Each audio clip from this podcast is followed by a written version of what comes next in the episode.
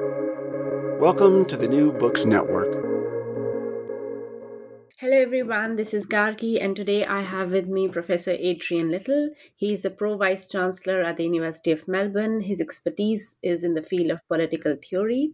He is the author of several monographs, most recent of which is Temporal Politics, Contested Past, Uncertain Futures, published in July this year with Edinburgh University Press. Hello, Professor Little. How are you today? I'm good, Gargi. Very nice to be here. As always, I would like to start with the beginning. What is the genesis of this book? How did this book came to be? That, that's an interesting starting point. I, have been thinking about uh, time and temporality for a long, long time. You know, possibly nearly thirty years. Uh, but I'd never um, got around to uh, writing work that was specifically uh, about time. So I, I, touched on the theme of time in many of my early publications, which were a, a lot of them were focused on uh, kind of the politics of welfare and how people use their time and how leisure time relates to uh, working time. Um, and then I'd drifted away from that uh, and was focusing on a number of other issues, including uh, in, the, in the last sort of 10 to 15 years, working on uh, Indigenous settler relationships in Australia, for example. Uh, I was also doing some work on um, migration and, and borders. Uh, and um, I have a long standing interest in kind of democratic theory and practice. Uh, and it, it kind of dawned on me that um, actually there, was, there, there was something that that bound these disparate issues together. Um, or there maybe two or three things, but there was certainly one, and that was the way that time and temporality played out in all of these examples. So for that reason, I thought uh, it's time. It's time to return to the theme of of time and temporality, uh, and uh, as you know, the first half of the book sets out a, a an explicitly political um, understanding of temporality, which is differentiated from some of the more philosophical treatments. Uh, and and learns from other disciplines, including kind of sociology and geography and anthropology and history. And then in the second half of the book, I, go on to look at um, uh, political temporality in practice. And again, I return to those three examples I mentioned Indigenous settler relations, uh, migration and borders, and democratic theory and practice. Yeah. Uh, and, and, this leads us to my next question, which is uh, you write that the main objective of this book is to establish a new theory of political temporality. Uh, if you, uh, for the sake of listeners who have not yet read the book, how how would you define political temporality and how is it different from from other fields uh, in the social sciences uh, well uh, in, in, the book itself I, I, say that there are five key dimensions to understanding uh, political temporality um, the first is to differentiate uh, temporality from uh, what you might call uh, clock time or, or linear time, you know, a linear sense of past, present, and future. Uh, and I think temporality is different from that because it breaks down those static conceptions and looks at the overlaps between past, present, and future, and how uh, how the past affects the future, and how the future um, uh, relates to the past and the present in between. Um, so trying to move away from that linear clock time is the first dimension. Uh, the second dimension is really to focus on the importance on how people experience time subjectively. So the lived experience of temporal debates, uh, the, the how people experience the pace of change, the, the, the tempo of everyday life, the duration of um, the, the key issues that they come up against in their lives. I think that lived experience is um, absolutely pivotal to understanding why um, temporality is such an important issue for politics. Uh, the third element um, is really about um, contestation and conflict. Uh, if we accept that most political issues have uh, an important a subjective element, a, a lived experience element, uh, then we need to recognize that um, most political issues will have a temporal dimension which people are going to disagree about. So, uh, political temporality is about um, a notion of time that actually engenders um, political disagreement.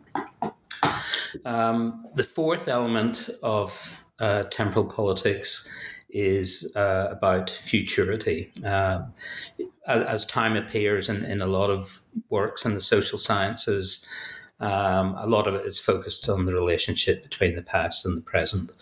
Uh, and they're really important connections and things that we need to investigate in the social sciences.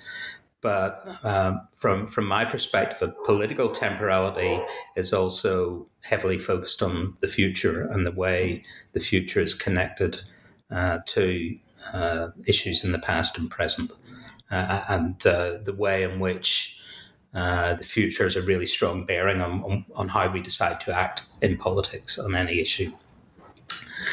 And then the last, um, the last part of political temporality, as I explain it in the book, um, is really just about how ubiquitous uh, these concerns are.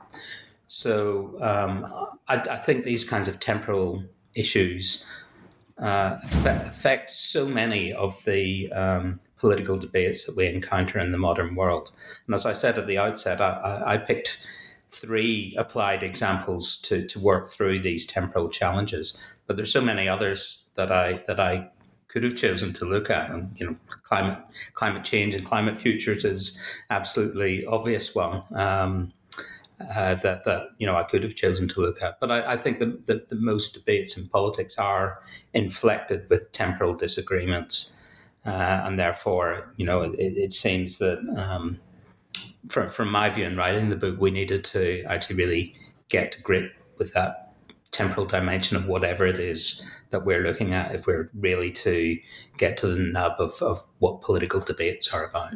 Uh, thank you for. Uh, I also want to ask you why is there this need for a new theory of political temporality? Uh, I'm not referring uh, here to to the problems in the real world i also want to understand in uh, in the in the academic uh, in in the field of political theory what was missing that you would you think needed to be added to understand the problems in the world. Well as, as i say um, the way that time emerges in those debates does tend to be rather linear. Uh, there, there is this kind of notion of clocks clock time that you know the past is in the past or that we you know we can put an end to a debate and and you know we can consign something to the past.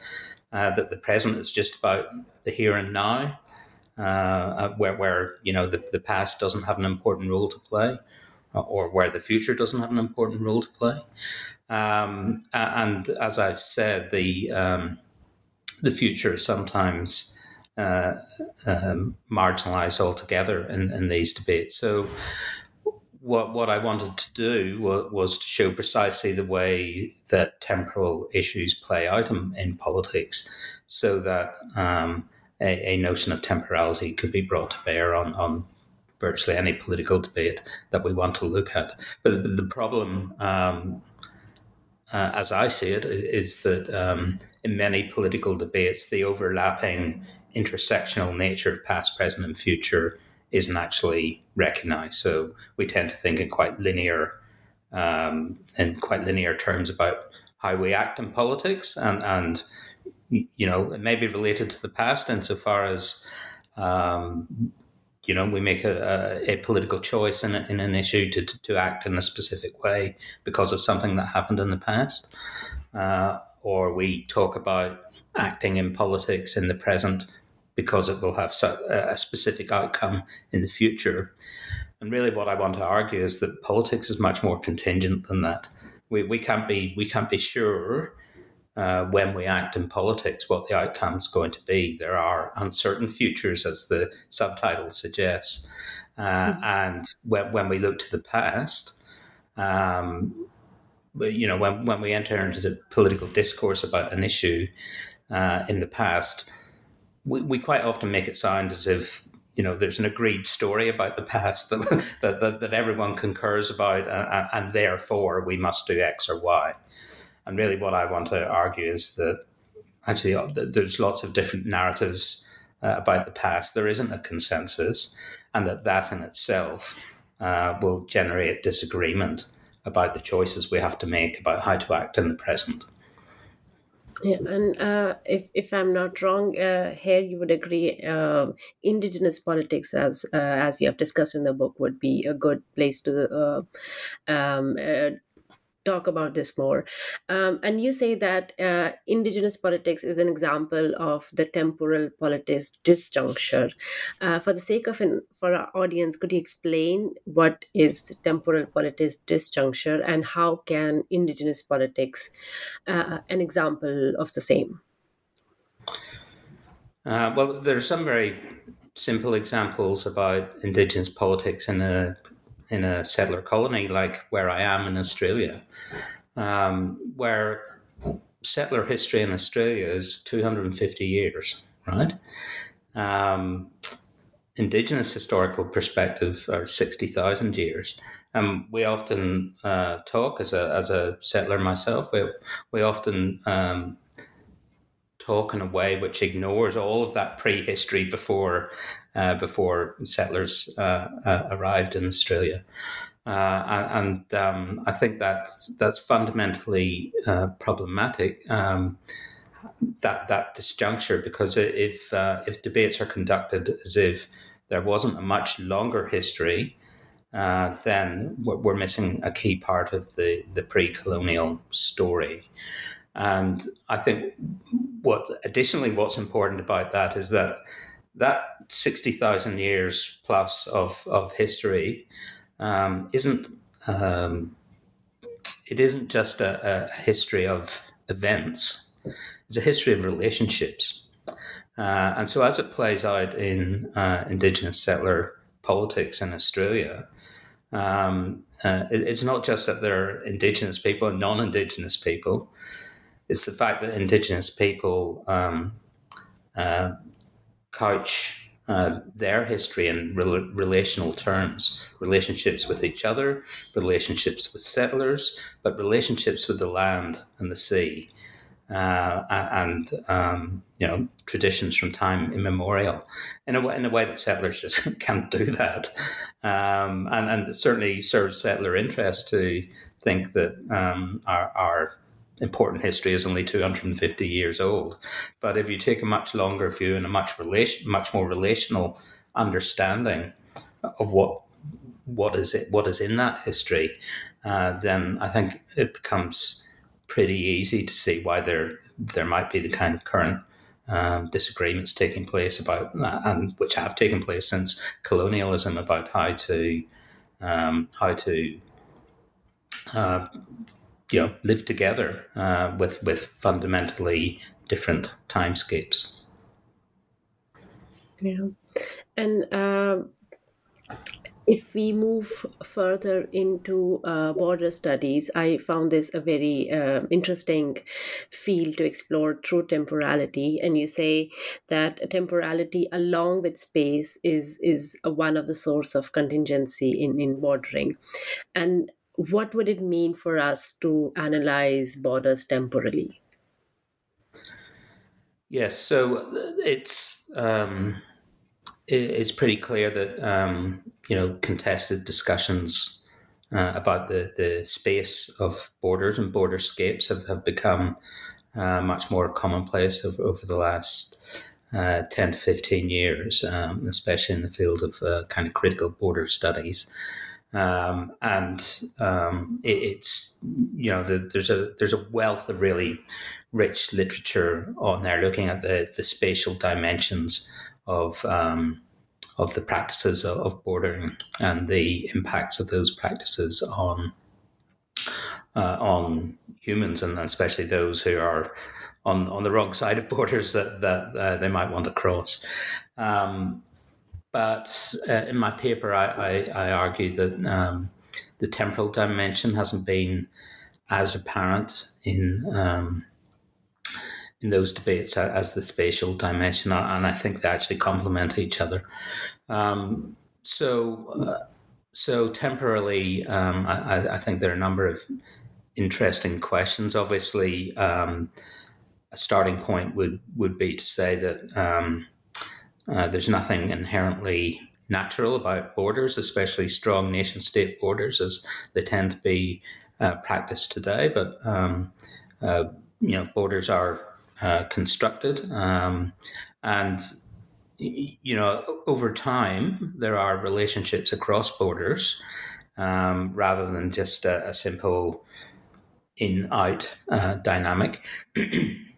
Um, and many, and often when you when you um, create borders, you, you create all sorts of interesting uh, types of, of movements over time that, that um, may not uh, have been there in quite the same way uh, before. Um, so, so I think borders are in, inherently uh, temporal, uh, and yet they tend to be treated as, as if they're very clear cut and uh, natural and static. a temporal approach is one where we start to put into context the movement of borders. Uh, borders have uh, always been movable, uh, and, and, they still are. New ones are created, others are taken away.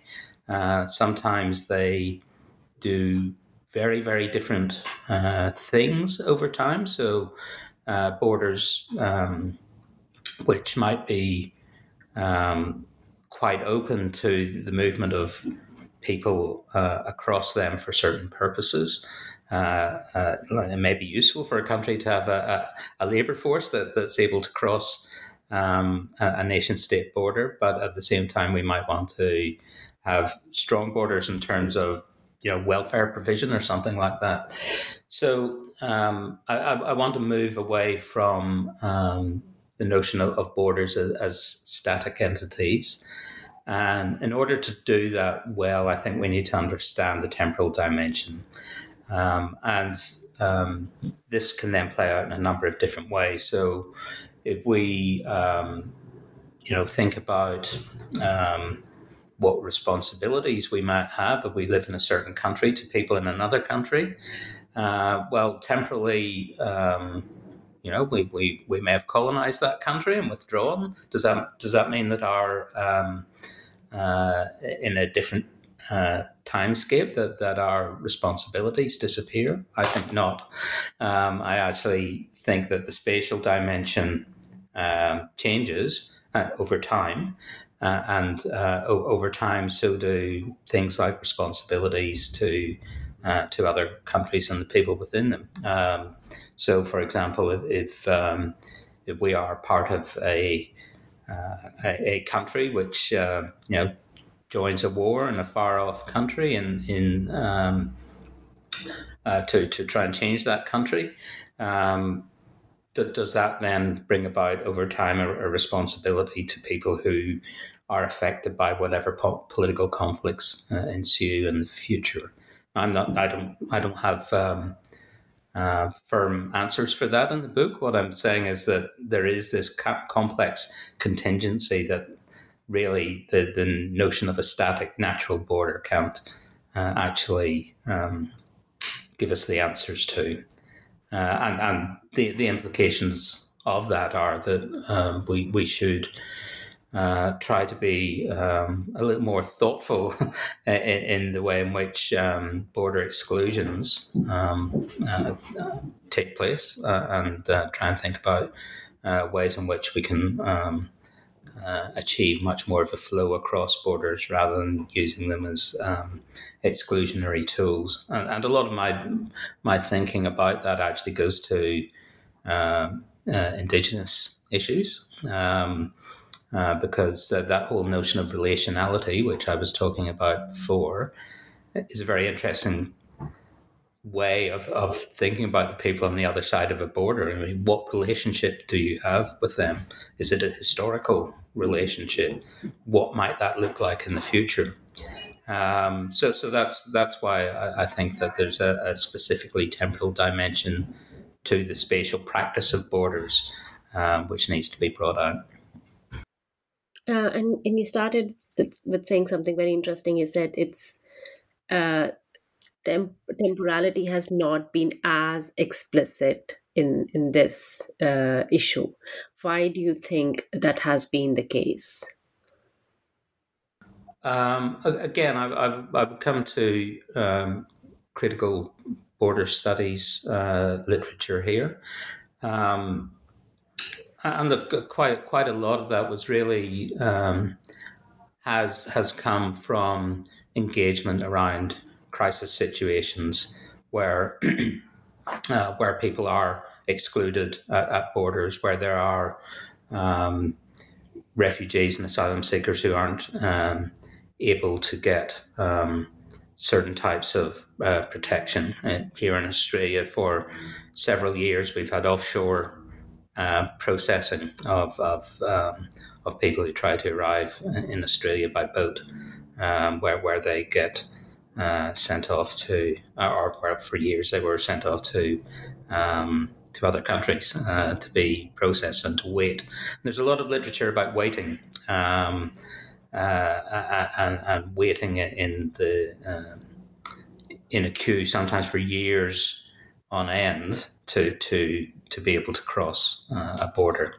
So um, I think there was an implicit temporality to those discussions that I wanted to bring out more explicitly um, to to a literature that was that had been primarily focused on on that spatiality, the waiting at the border, the offshore processing, um, the the um, the the waiting in third party countries to to try and get um, access uh, to your intended destination, and then all of this, uh, of course, um, bound up with terrible uh, tragedies in, in, in you know the Mediterranean Sea or um, uh, of, of, off the coast of uh, Australia or on the US Mexico border and, and so forth. Um, so um, it, it, seems to me that the very spatiality of borders and the um, the fact that there were these readily apparent border crises led to a certain kind of focus, uh, which was temporal uh, implicitly, but it needed to be brought out more explicitly. So that is what I, I tried to do in that particular chapter. Uh, and, and you and you did. Uh, and i'm not sure if you could predict uh, the situation in ukraine when you were writing this book but you do mention ukraine as an example of the same. Uh, do you think thinking through temporality and all of these debates could help us better analyze the situation as it stands today it's an interesting question. So the book was uh, was completed long long before um, the, the, current crisis. So, um, but, but but I think it, you can see some of the very similar kinds of issues around uh, contested borders of of people with allegiances to one country who, who find themselves on the other side of uh, of a border from the country they have allegiance to a disputed history of, of the borders. Um, so, so I, th- I think it, it does uh, resonate there. I certainly don't uh, purport to um, uh, have any kind of answer to, the, to to that conflict, but but I, I think there is a very obvious temporal uh, dimension to it, and it really does go to contestation about um, you know the the right of a, of a nation state to exist um, and the fact that it may not be recognized um, by its neighbors over time, uh, and, and the, the borders may, may be seen by one side of the dispute to be uh, illegitimate. Uh, and then that all, of course, gets gets tied up with a range of sort of, um, you know, political, economic uh, Im- imperatives, um, uh, which, which, is why temp- temporality is so, so complex. So you can ask questions of, why did this action take place at this time and, and not another? Um, and, and I think you need to, um, in looking at any conflict situation, um, you need to um, understand the temporality of that. Um, as you may hear from, from my accent, uh, I'm from Belfast, so I, I, grew up in a contested space, in a space where people had allegiances to uh, to different countries. uh, and where there was when, when I was growing up a very, very uh, militarized border, um, uh, which uh, thankfully is less militarized now. But you start, you start to see debates about that border and how it might change with something like um, Brexit. Um, and, and, you can see a really interesting uh, temporal dimension there about you know a fear of going back to um, uh, you know, the, the terrible times of, of, the Troubles or what might happen in the future if, if the border was remilitarized, whether, you know, wh- whether the border is going to become a, a, a, more significant issue of political contention again than, than it was previously.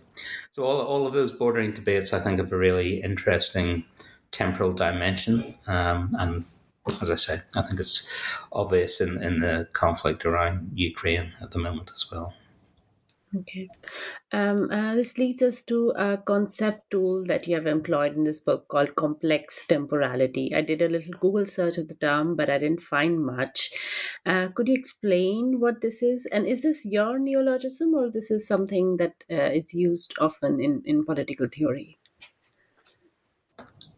I, didn't set out to to, uh, to create to create a, a, a phrase, um, but I suppose I, I, haven't seen it much actually. Um, so so maybe I did inadvertently create um, uh, create that that term, but it um, it very much goes to um, uh, to how I present temporal politics uh, in the book. So I'm saying it's it's inherently complex once you start to have um, highly disputed foundations um, about, about the past around any issue uh, and um, uncertain futures, then that goes to the um, some, some of the key insights of of complexity theory as it exists in a lot of the social sciences, which are kind of um, uh, focused on the inherently complicated nature of um, social and political phenomena uh, but also um, the ways in which we tend to try and deal with political problems as they emerge in, uh, in the ways that we already know. So we look to past examples, past precedents uh, to deal with new problems when actually um, these these problems are, are quite often emergent problems. They're they're they're new phenomena which perhaps need um, new new uh, initiatives to tackle them. And um, uh, inherently, I think we tend to we tend to look uh, backwards when it comes to understanding uh, what it is that we should do, because uh, as political actors, uncertainty is really hard to deal with. Um, so, um, so, uh, and if the nature of complexity is uh, about uncertainty in in, in, some respects, and I think it is, um, then having a politics which is capable of grasping uncertainty and contingency is, is a really uh, important thing to develop. Uh, and it's not it's not something that you see in politics because I know. Have, have you seen a political actor get up and say, well, "I don't really understand this," and the, you know, it's it's all far too complicated for us to actually know the outcome of what we're going to do, but we're going to do it anyway, and we're going to see what happens. Um, so I, I think um, politics isn't very good at understanding uh, that kind of processive dimension where, where everything's in, in process. Uh, everything's um, emergent in, in, some ways as we engage with it in politics. Uh, and that there aren't clear cut answers. There, there are choices to make, and we, and we can try and harness as much information as possible to and, listen to as many perspectives as, as, possible and trying to make a decision about how to act. Um, but I think the reality is that um, however we act, we, we never really know um, what the outcome is going to be. Um, and you know, in, in some respects, you, you can, and I think in politics, people do think, well, you know, we can't admit that. But actually, I think it's quite liberating if you do admit that. You might actually might have many more, um, you know, creative types of political thinking and political action if, if we had to, if, we were able to relinquish the idea that we had to be right all the time. Yeah. Um, and that leads us to uh, something interesting is what do you hope the readers will take from this book? What should they take from this book? Well, um, I, I, hope it provides actually a bit of a methodology for thinking about how we tackle political issues. A methodology that that, that actually tries to, um, rather than assuming that, that we know all we need to know about a, a certain issue, actually goes back, you know, genealogically traces where um, um, where problems emerged from, how they were construed as problems to be solved, how we uh, narrow down the, the, the range of uh, options we might have to try and tackle issues and problems, uh, and to realize that those choices are actually, are often made on quite a contingent basis. They're they're often made for ideological reasons um, rather than you know some notion of um, having all the right answers. Um, and then and then to really really embrace that notion of uncertainty to sort of to say that um, anytime we take action on a political issue um, we're not really solving it. We're we're creating a new issue. We're, we're creating a new form of whatever problem we're tackling with. And that there may be unforeseen consequences of what we do on on other issues. Um, and that that's part of the the um, the process of thinking about politics is that you know uh, the things we're trying to deal with uh, are constantly moving around and, and they move in relation to other debates and other actions taken uh, in another space by other people. Um, so we don't really have we, we never kind of have control over the political issue that we're trying to deal with. Um, and that's what that's why there is so much uncertainty uh, in politics. And I think if you put that kind of methodology uh, together, uh, trying to understand how we got to where we are, but realizing that people disagree about that, um, trying to understand the constraints on having, uh, you know, the epistemological constraints of knowing exactly what we're acting on and what will happen because of that. Um, that I think uh, can give us um, much more dynamic understanding of how politics works. Um, but as I say, I, I, think it's potentially quite liberating to uh, be able to admit that, that, that it's an uncertain world where political action does not lead to definitive outcomes. It leads to something else that will require political action in the future and it's very hard to say definitively what that will be. I think if we tackled a lot of um, issues with that sort of mindset, um, we might reach some uh, quite different decisions. Um, and you know, you can see it in um, in sort of climate change uh, uh, debates where where um, the, the, there's there's so much, so much focus, certainly in somewhere like Australia, on, on, whether whether it's true or not, whether it's real or not. Even if most people agree that it is, but we've become so focused on on what it is uh, that you know some of the kind of precautionary principles that might say, well, even if we don't, you know, really know absolutely all of the answers um, you know, we, we, really should be acting uh, on this uh, in, in, a more serious way than we are, um, precisely because um, uh, if we are right uh, about um, climate futures, then there are very, very serious ramifications from that. So it seems to me that, that we need a more liberated, less short termist kind of thinking about, about how we conduct um, political issues and debates. And, um, you know, I, I, I, think moving away from um, clear, kind of clear cut uh, judgments about success and failure is actually potentially quite a creative, much more fluid space in which to uh, conduct political debate and action. Yeah. Um, and since your book wasn't published far too long ago, I'm not sure if it's too early to ask, but what are you working on right now? What are some of your future projects? Uh, yeah, so usually when I finish a book, I'm already sort of thinking about one, even if it doesn't come for, for a few years down the line. Um, and the, the, the book I wrote before this one was about the enduring nature of conflict.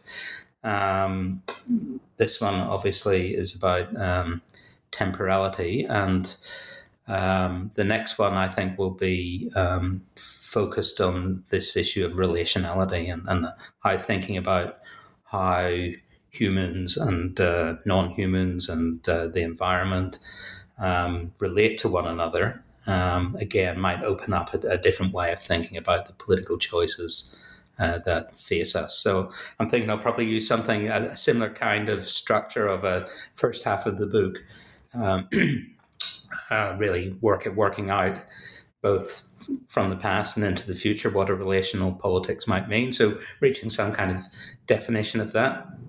Uh, and then moving through the methodology of looking at how relationships play out in, in some uh, kind of case study type chapters looking at a particular issue. And you know, I, I would use the Indigenous settler uh, one uh, again. Uh, I think it works for borders uh, as well. So. Um, uh, it, it, may be that I actually couch those debates rather than in temporal terms, in relational terms.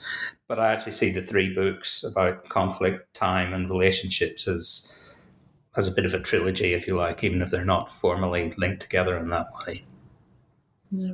I wish you the best of luck and I hope to read more of your books. Bye bye. Bye bye. Thank you.